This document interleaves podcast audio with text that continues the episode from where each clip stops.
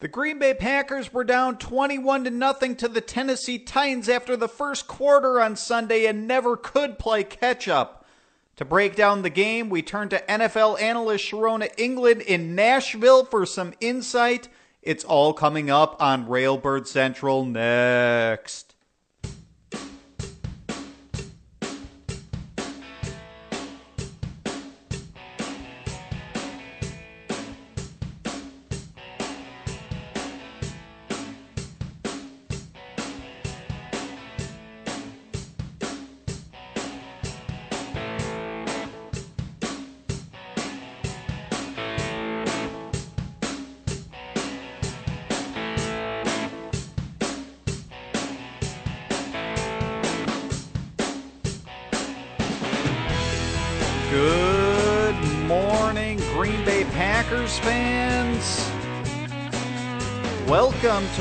Railbird Central at Cheesehead TV. I'm your host, Brian Carriveau. We're talking some Packers football. We're talking about a loss to the Tennessee Titans. To help us do that, we have a guest joining us on the phone this morning. Expert interview. We have Sharona England, who is an NFL analyst in Nashville. Sharona, how you doing this morning? I'm great. How are you? Very good. Um, Sharona, I, I know you've written for ProPlayerInsiders.com, which I think is interesting because it's an officially licensed partner of NFL Players Incorporated. But I know you also host your own podcast and do some other things as well. So just to kind of start things off here, do you, do you just want to describe these outlets you contribute to and give them a plug? Yeah, I'm still affiliated with with PPI, though I haven't written anything lately. um, but it is a great, great group of people. Melissa Mayer is a great, great person to to know and and be associated with, and they do a lot of work with um, the players and their wives, their spouses, and so it's really um, a, a good place to to learn a little bit more about what players do besides the work that they do on the field. I also write for for a scouting and analytical website inside the pylon.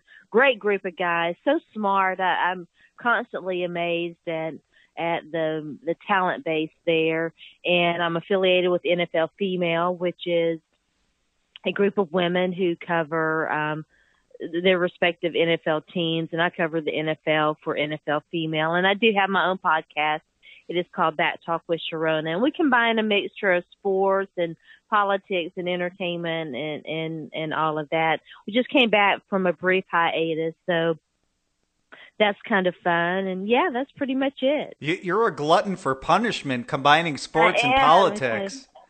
No, I know it's crazy. Yeah. All right. Well, let's talk about this game here. Uh, Sure. The Titans beat the Packers on Sunday. Uh, Yeah. Sharona, what what message did it send by the Titans trying an onside kick? You know, right first thing to happen in the game, and, Yeah. and, and were you surprised the Packers couldn't take advantage? Um. Yeah. Yes, I was surprised that the Packers did not take advantage of that. To to answer the the easy question first, I suppose. It, you know, it, it's interesting. The Titans did this in preseason, so this is kind of uh, you know uh, they coined the phrase exotic sm- smash mouth, which I tried to uh, turn into erotic smash mouth. Don't ask about that, but uh, you know they've been they've combined some trickery. Now it hasn't always, in fact, overwhelmingly it probably, but they did some you know trickery in this game, and some of it worked, some of it didn't. That's kind of the um, you know, the Packers tried one too. You know, they didn't want the Titans to feel left out, so they, you know, they tried one too. Um, but they, they have combined some trickery, and you know, you take the good with the bad, and some of it was successful Sunday. Yeah, the halfback pass was very interesting. That ended up going for a touchdown for them. Um, Demarco Murray, uh, do you think he would have the success he did against the number two rush defense in the NFL coming into the game, um, i- including that 75 yard touchdown run, the first play from scrimmage for the Titans? I did. Um, I knew that if he were healthy, of course, that was the big thing. You know, he had um, he was a little dinged up coming into the game and had some limited practice prior to the game, but you know he's been fantastic for the Titans this season, and uh, you know it's it the Packers defense has always kind of struck me, particularly this season, kind of strikes me a little bit like the Titans offense. It's a mixed bag. You're never quite sure what you're going to get, and of course the Titans defense on paper, you know, by the numbers look good, but then you look at, you know, what you know what kind of offenses that that they are facing. But you know they um, were a lot more successful than I expected. But I did expect Demarco Murray to have some success. All right. So after Taylor Lewan, you know, was ejected mm-hmm. from the game, did did you expect Dennis Kelly and the Titans' offensive line to play so well? Or, or was that kind of expected against a Packers pass rush that didn't have, you know, Clay Matthews in the lineup? well, not having Clay Matthews was obviously, you know, a huge loss for the Packers, and you can't replace a guy like that. I was concerned. I would have to say that probably most fans were concerned for one simple reason, and that is because protecting Marcus Mariota is important. And Marcus Mariota being healthy and productive for the Titans is obviously important for their success. Now, having said that, um, you know, on my own podcast, I had talked to a lot of Philly people about Dennis Kelly, and I was confident that he would be a good fill in. Um, he's not a guy that you want starting for you constantly, but as a rotational guy, someone who can come in and, and take up the slack, he is quite good. And, you know, that was a trade that a lot of people didn't like, but I think the value, you saw the value Sunday. Uh, you know, speaking of Lewan here, it, it, was a chippy game with 19 combined yeah. penalties. You know, the, there was yeah. the Perrish Cox hit on and Aaron Rodgers that got teams into a shoving match. Did, did yeah. this? Well, that was unacceptable. yeah, you can't do that. Did this impact your enjoyment of the game from a fan standpoint? Because this is a really long game too. I mean, it lasted about three and a half hours in their defense, though, you've got you have to remember, um, and it's funny. I looked up the series uh, this morning in preparation preparation for this game. You know, we remember the butt whoopings, right? this the Titans remember the butt whoopings, and even though the Titans overall own the series, which I did not know that, um, it's been you know it's been largely all you know mostly Packers. A lot a lot of the Packers and the infamous game, the the 48 27 game. I remember that game back on Monday Night Football. I was actually at that game. Um and then the the 2012 game where you beat the Titans 55 to 7. Your players don't forget stuff like that. Absolutely. I, I'm sure they were motivated to face a team that, at least traditionally, has been a power. Um, we're talking to Sharona England of Pro Player Insiders.com, among a whole host of other outlets here on Railbird Central on a Monday morning. Um, Sharona, um, the only one other NFL game this season had more yards in the first half than the Packers and the Titans combined for. Do you think that was good offense by both teams or bad defense or maybe a combination of the two? Yeah, I think it was a combination of the two. Um, you know, the Titans defense has been uh, up and down, inconsistent in in in large part. This again by the numbers, you know, it looks good, but they've been very inconsistent, and um, so I, I think it was a little bit of both. Now, you know, you can't discount. Listen, Aaron Rodgers when he was on, and you saw Aaron Rodgers make some plays Sunday. It was vintage Aaron Rodgers, but um and you know, and when Marcus Mariota isn't turning the ball over, is playing well, and the the Titans are uh, converting third downs, or they didn't get a lot of third down opportunities simply because they were making big plays on on first and second down. But yeah, you know, it, I think it's a little bit of both. Where, where, do you think both these teams go from here? Can either the Titans or the Packers be playoff contenders this season? Uh, I would have to say, listen, I'm surprised at how poorly the Packers have played this year. Um, the, the offense has been a concern to me for a couple of years now, you know, two or three years. It just hasn't been the same uh, in, in terms of playoffs. the Titans might have the better chance simply because they play in a terrible defi- division, and the AFC South is, you know, Brock Osweiler. The Texans are, you know, um, by default sort of in, you know, in, in the lead there. But Brock Osweiler has underperformed in Houston, and um, you know, the Titans have a big game against the Colts this next Sunday. And so, you know, we'll see how, how things go. It's hard for me to envision the Packers as poorly as they're playing making the playoffs this year. Though, you know, the NFC is kind of down a little bit too. Yeah, the NFC North is not exactly a powerful division this year either. So uh, I, I, suppose the Packers at least remain alive from a mathematical standpoint, if nothing else, at this point. Um, Sharona, uh, pr- pressure is increasingly mounting on Packers coach Mike McCarthy. You know, someone who yeah. lives in Nashville. I mean, just what, what, do you think? You know, what are the chances of him being the Packers coach in 2016 or uh, 2017? Pardon me, next season. I don't know. I think it depends on how the team plays the rest of the season and um you know how they respond to adversity. I, I like Mike McCarthy well enough. I think that I mean you know we talked about the defense and you know again on paper looked good this year.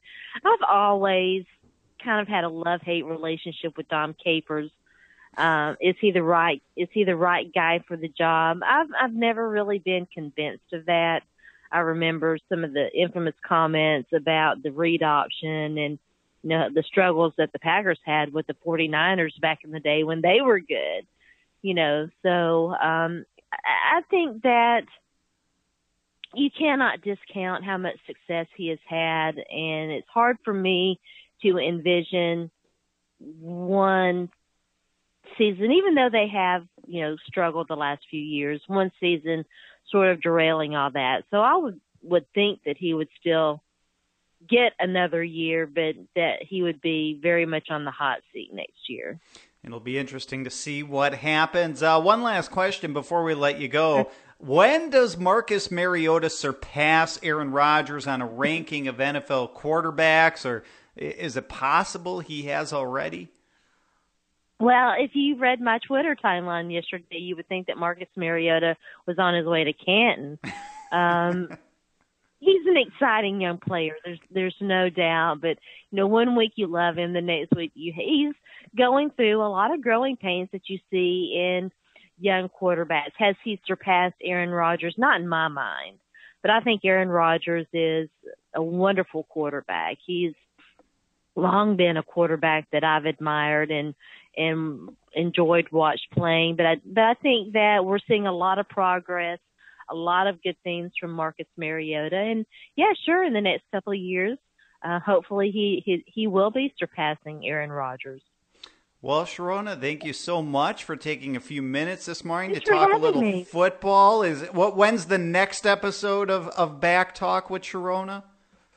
We'll be back this week. Probably we typically when we're on a regular schedule. We do a two week, uh, two show per week format, but last week we did one. This week we'll probably do one too, and that will air on Friday. Sounds good. We'll look for it then. Thank you so much for joining us this morning. Greatly appreciate it. Keep up the good work there in Nashville.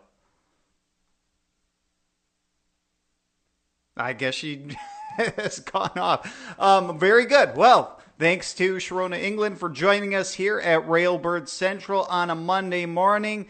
Glad to have her join us. Glad to have you, the listener, join us as we continue on with the show. Packers news of the day. The Green Bay Packers lose to the Tennessee Titans on Sunday, dropping their record to now a losing four and five on the season. Uh, the Packers got down 21 to nothing in the first quarter as I mentioned, and never could play catch up. In fact, I saw a statistic on, on social media. I never confirmed this or anything, but I had read somewhere this was the first time they were down 21 to nothing in the first quarter in the past 30 years to show you how bad things have gotten. Now they they actually things turned around a little bit since then. The defense didn't get appreciably better. They got a few stops here and there actually, which kind of gave them a chance. But the offense really had gotten gear from the second quarter forward, which was encouraging. And uh, as we go through our post game chips report here, as we do every Monday following a game here at Railbird Central, you'll you'll find out. You know, a lot of the good performances were on the offensive side of the football. And um, and without further ado, I guess you know uh, two two players in every category here: blue chips, red chips, and cow chips. But to start with the good from the game, the blue chips, your best performers from this game. Uh, Adams, I think, gets one. Uh, he led the team in yards from scrimmage. Uh, also, exactly the same number of receiving yards he had. They only came via reception. Uh, 156 yards. He caught six, six of nine targeted passes. He also had the longest play of the day for the Packers, which went 46 yards. And you know what? As this this Packers team perhaps is looking for a number one wide receiver this season, Adams just might be it. Um, obviously, Jordy Nelson is kind of your presumed number one wide receiver. But, you know, with him coming off the injury, being a step slower, I'm just not sure he's a number one anymore. Maybe it's a 1A and a 1B kind of thing. Um, uh, but but I think you know Adams can almost be the more productive wide receiver now as he seems to be more healthy this season than he was last year, which, you know, last year for Davante Adams, I think people were really discouraged. And he's come back and done really well this year.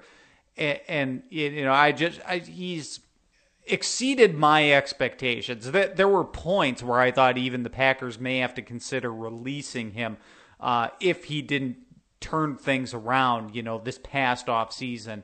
Uh, but he really has, uh, and it several times has done very good this year.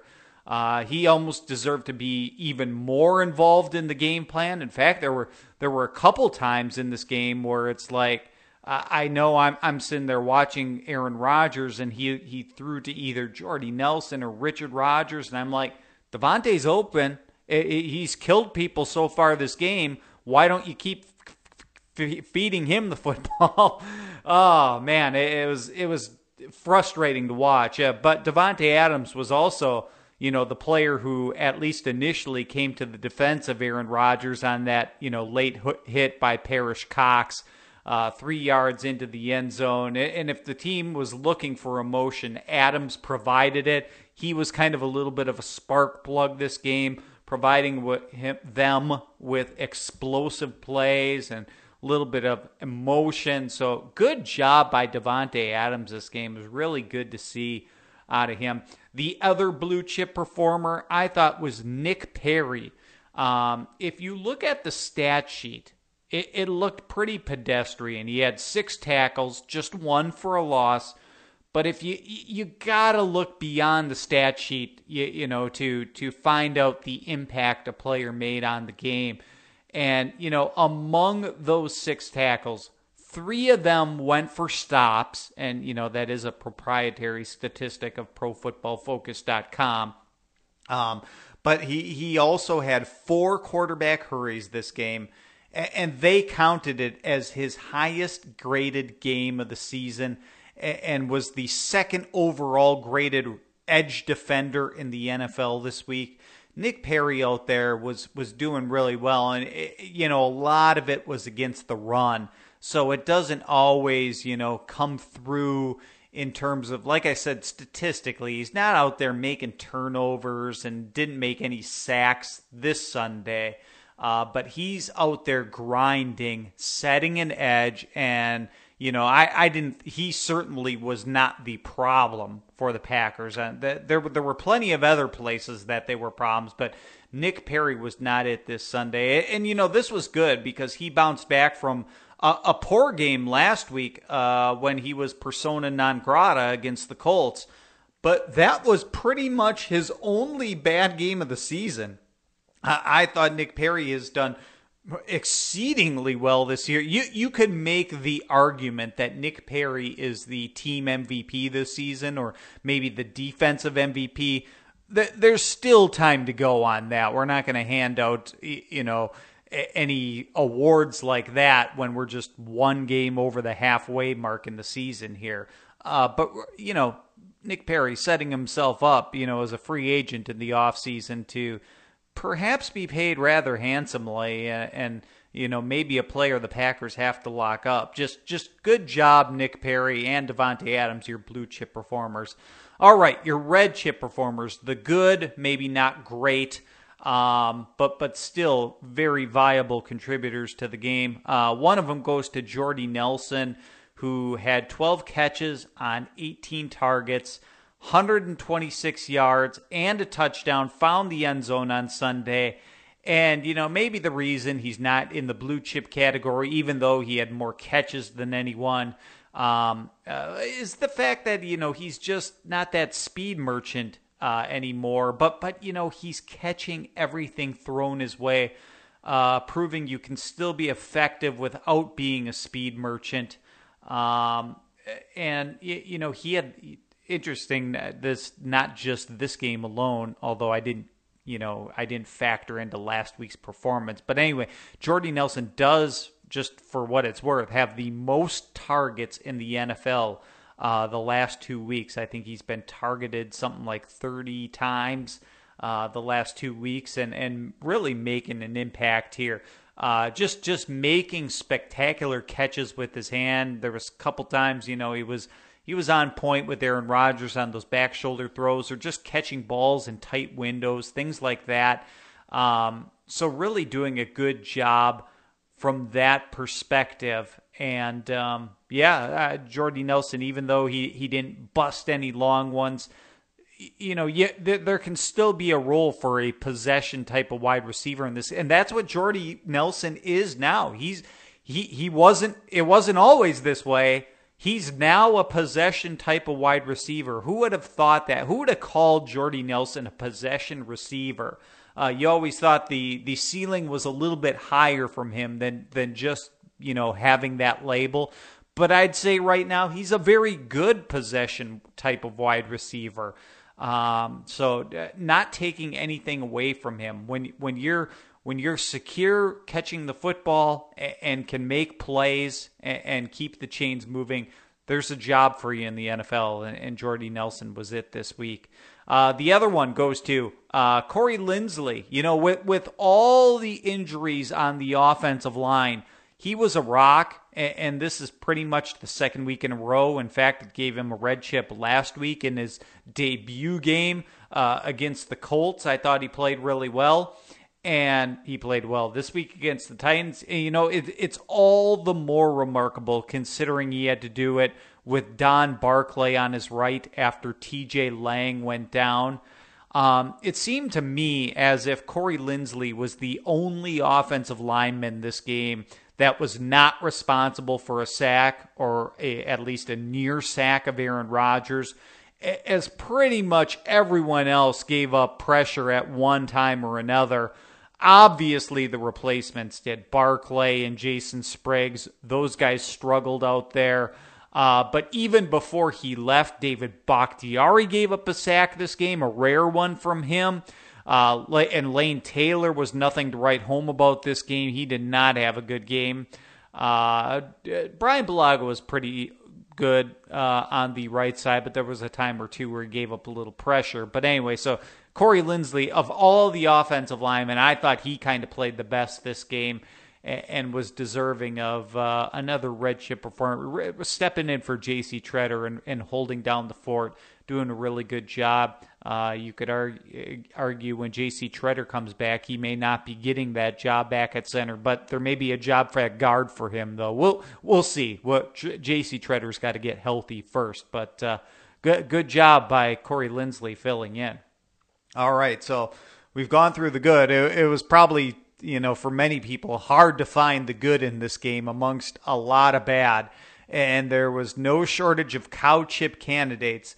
Uh, the worst of the worst this game. Um, uh, I thought one went to linebacker Joe Thomas, who was forced to play a bigger role once Jake Ryan went out of the game and was especially exposed in pass coverage. The most glaring mistake of the day was when he was beat by DeMarco Murray, I thought, on a wheel route coming out of the backfield on a 35 yard pass play uh, when when Thomas should have gone over the top instead of trying to pick his way through the trash. Kind of got screened from the receiver, and it ended up being a long play, long explosive play for the Tennessee Titans. Uh, Joe Thomas was also at least partially responsible for Delanie Walker's huge day. He came up with nine catches for 124 yards, which is amazing for a tight end. Um, it's not as if Thomas wasn't in coverage on Walker every time, but he was on several. And, and I just thought, you know, during the preseason, we were going to see Joe Thomas take a big step forward this season. But with the exception of one or two splash plays, and really they happen very early in the season and have haven't seen a lot since, it, it hasn't really translated to the regular season. Um, and Thomas certainly hasn't been anything special against the run at all. If anything, he provides a little bit of something against the pass um, uh, for the Green Bay Packers, but hardly anything against the run. Um, yeah, I don't know what the Packers do without Jake Ryan. He's been really good out there for them. I th- I think improving for the Green Bay Packers. I wonder if Jake Ryan misses a long time, if you're going to see Carl Bradford come off the practice squad. They would have to make a move to do that. We'll see how bad this this ankle injury is by Jake Ryan. Uh, we don't really know yet, but uh, yeah, Joe Thomas not good on Sunday for the Green Bay Packers. The other cow chip goes to Richard Rodgers, the tight end. You know, his biggest mistake of the day was a drop on a fourth down in the second half that would have converted a first down and kept the chains moving as the Packers were in comeback mode. And still, while a long shot, still alive at that point, at least in the game. And you know this this was especially disappointing for a player whose best quality is supposed to be his hands. If Richard Rodgers can't catch the football, then he's doing very little else to help this team. Um, just looking at the statistics, he ended up catching four of seven targeted passes for 27 yards. That's an average of just 6.8 yards per reception, the least of anyone on the team not coming out of the backfield to catch the ball. Uh, so Richard Rodgers yeah, just not helping this team. It, uh, Richard Rodgers, I, am I'm, I'm going to go out on a limb and say that Richard Rodgers is a number three tight end in the NFL. That's that's all he is. I, I'm convinced of that. He is just not athletic enough to be anything more than that. Uh, there's there's a spot for him in the NFL, considering typically he's got a very good set of hands. His body's big enough to block. Um, he can contribute a little bit on special teams. Um, but, you know, by and large, he should be a number three tight end. He should be the kind of guy who comes in in the red zone um, and very little elsewhere on the field because his athleticism is so limited. He can do very exceedingly little after the catch. Yeah, uh, when Jared Cook gets back, uh, I, I, hope to see a lot less of Richard Rodgers on the field. Uh, don't mind that he's on the roster, but he is a number three tight. I mean, the Packers got Justin Perillo, who's a number three tight end, maybe even a number four in the NFL. Packers lacking in talent at that position right now. Definitely need something at tight end, uh, big time. This team does. Uh, that, like I said, there was no shortage of candidates. So I mean, ultimately they go to J- Joe Thomas and Richard Rodgers, but Micah Hyde, uh, I, I guess you, you know he he didn't get it because you know Micah Hyde tries really hard. You can see it. His effort out there is good and, he only escaped maybe the cow chips for solidifying the punt return job after Trevor Davis gave up a turnover. But, you know, Micah Hyde gave up two touchdown receptions and several other receptions that didn't go for touchdowns this game. He was exposed. Ha ha, Clint Dix was bad. He gave up a touchdown. P- Pro Football Focus called it his worst game of the season, eh, just one week after having his best. I see Ha ha, Clinton-Dix. Uh, we talked so much about that range last week, but you know what? I see the range more in, in, in him moving laterally from center field to the sideline than I ever do see him coming forward. He seems tentative moving forward. Not so much tentative, but like it's it's like the wheels in his head are moving and he'll make one false step or something like that. It's it just not as good moving forward as he is moving side to side. Uh, he had a bad game despite being praised for a good, you know, an emotional pregame speech, which uh, really doesn't do much for me unless you back it up uh, on the field, and he really didn't, at least this game. Julius Peppers was invisible for and and has been for several weeks.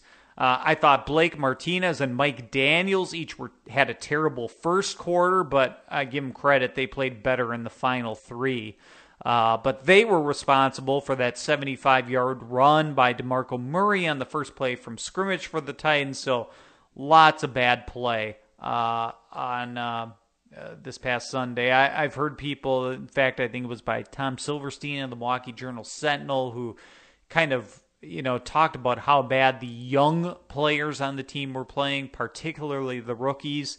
Uh, in this game was especially bad, but I, you know, it's it's disappointing because I was encouraged the first few games of the season, and maybe because it because they were playing such tiny roles then uh, that the the roles would grow bigger and and but they haven't really played well. I don't know. I just was like, oh, early in the year, I was like, ah, oh, Kenny Clark, Blake Martinez, um, Trevor Davis. Yeah, I thought all these ah, they're they're contributing nicely in these tiny roles. Now all of a sudden they're they're getting bigger roles and playing more snaps all the time, and they're playing more like Kyler Fackrell. Throw him in that category as well all those guys struggled this game. They're not helping this team out right now, um, which is it, it's disappointing. And they're not the only ones. These are just you know several of the players I'm thinking off the top of my head. Kentrell Brice didn't have a good game, um, so yeah, disappointing for the for these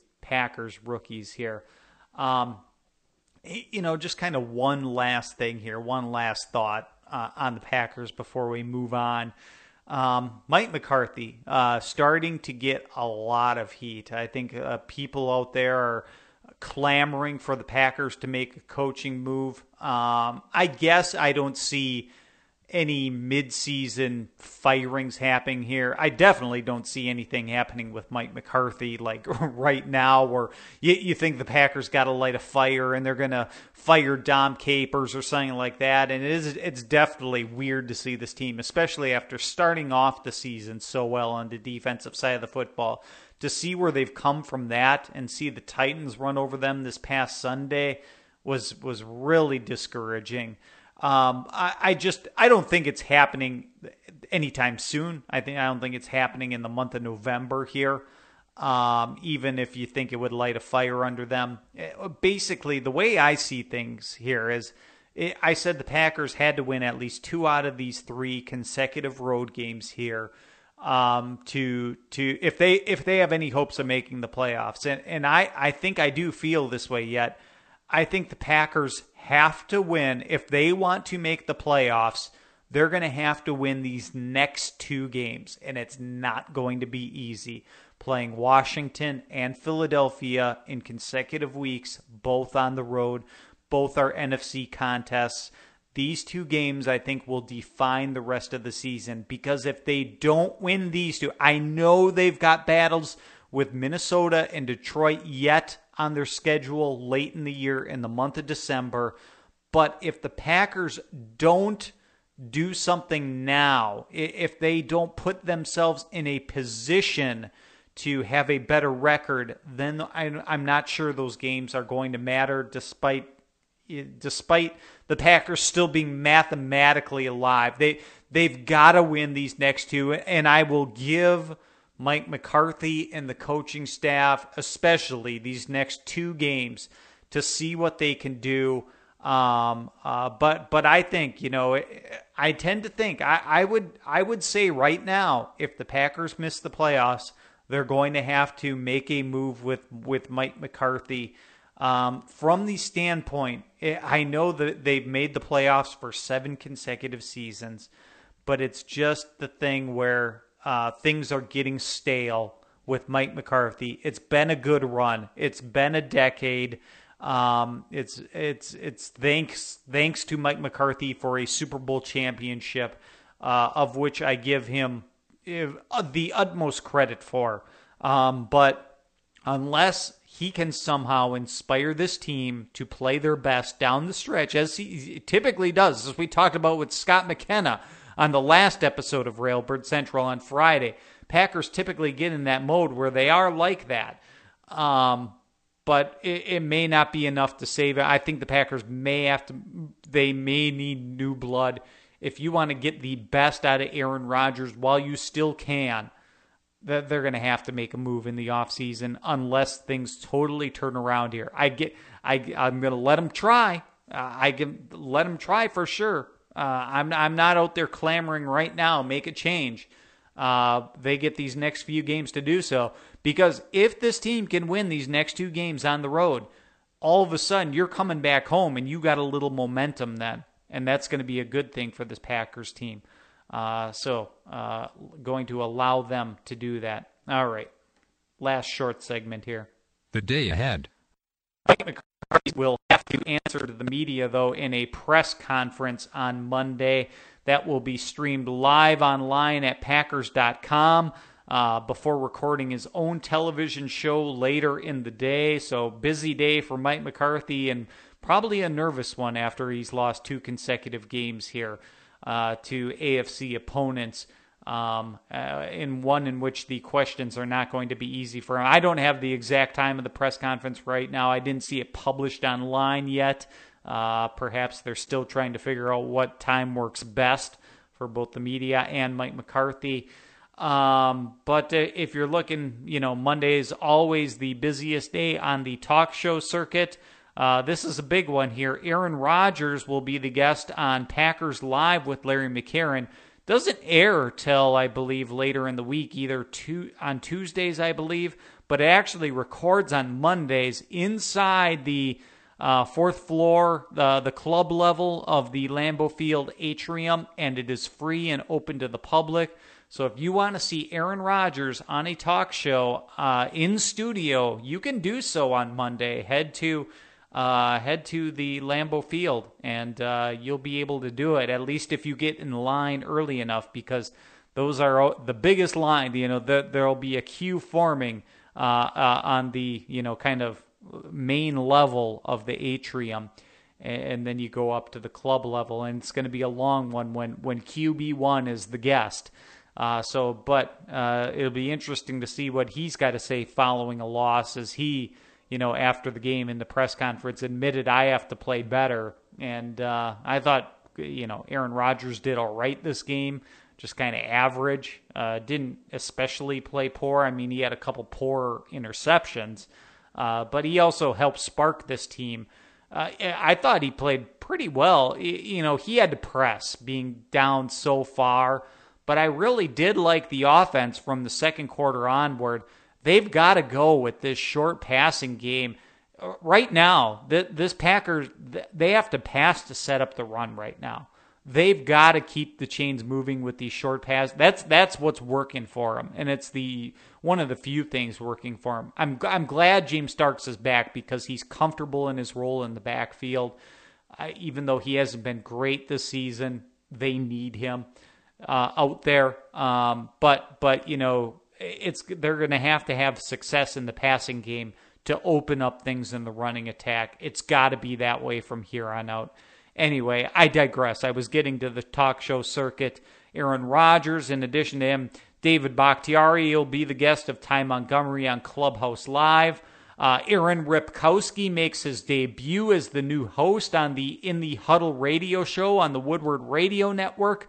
Chris Banjo was the host of that show, but they had to find a new one after Chris Banjo was released.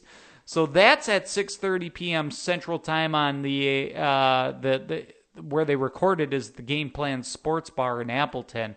Uh, before it's on, you, you know, several outlets on the Woodward radio network, so you can hear Ripkowski make his debut there. Punter Jacob Schum is the guest on Pack Attack at Dale's Weston Lanes, recording on Monday. So there you go. There's some of the places you can find some Packers football uh, to feed the beast, to uh, get your fix, so to speak, on this Monday evening later in the day is when uh, the talk show circuit heats up. But there you go, folks. Uh, hopefully, that provided a little bit of therapy for you today as the Packers lose their second game in a row here to the Tennessee Titans this past Sunday. Things aren't looking good, but uh, there's still time to go yet. Still time for them to turn things around. I don't know how encouraged you are that they can do so, but the opportunity is there to do so. And at least in a division where the NFC North is a little bit down, uh, at least you can take solace in the fact they're mathematically alive, and if they can gain some momentum, uh, perhaps things can can can be better here. Uh, and there are reasons for optimism, as as slim as that may seem right now. Anyway, have a good Monday, folks. We'll be back again on Wednesday with Nathan Jahnke of ProFootballFocus.com taking a unique statistical perspective look at this game. Um, my call to action, uh, I've told you a few times now. Save the date, December 11th. I encourage all Railbird Central listeners. We are getting together for a watch party at the Kroghville Oasis in South Central Wisconsin. Like I said, you're going to have to look this one up on Google Maps. Uh, it's it's outside Madison, maybe a little less than a half hour. It's by the towns of Cambridge. Waterloo, Deerfield, Marshall, uh, out there on a county highway. Uh, but look it up. We're going to be out there December 11th for the Packers Seahawks game. I hope you can join me. There will be tons of other Packers fans there. We're going to pack the Krog. Uh, the Krog is great, folks. It's got uh, this bloody, it's known for its Bloody Marys. It's got this chicken wing special. Uh, 25 cent wings on Sundays. You're going to love it if you haven't been out there before. Uh, it's it's a dive bar, but it's the best kind of dive bar there is. So I'm going to be there. I hope you are. Remember, December 11th, Packers Seahawks game. I want to see you there uh, as we pack the Krog. Um, so that'll do it, folks, for today's show. Thank you, everybody, so much for joining us today. Thank you to Sharona England for being our guest on the show. And uh, that'll do it for today's episode. On behalf of everybody at Cheesehead TV, I'm Brian Carriveau. I leave you today with a song called Rosie by the String Cheese Incident on Sci Fidelity Records. See everyone. Go, pack, go.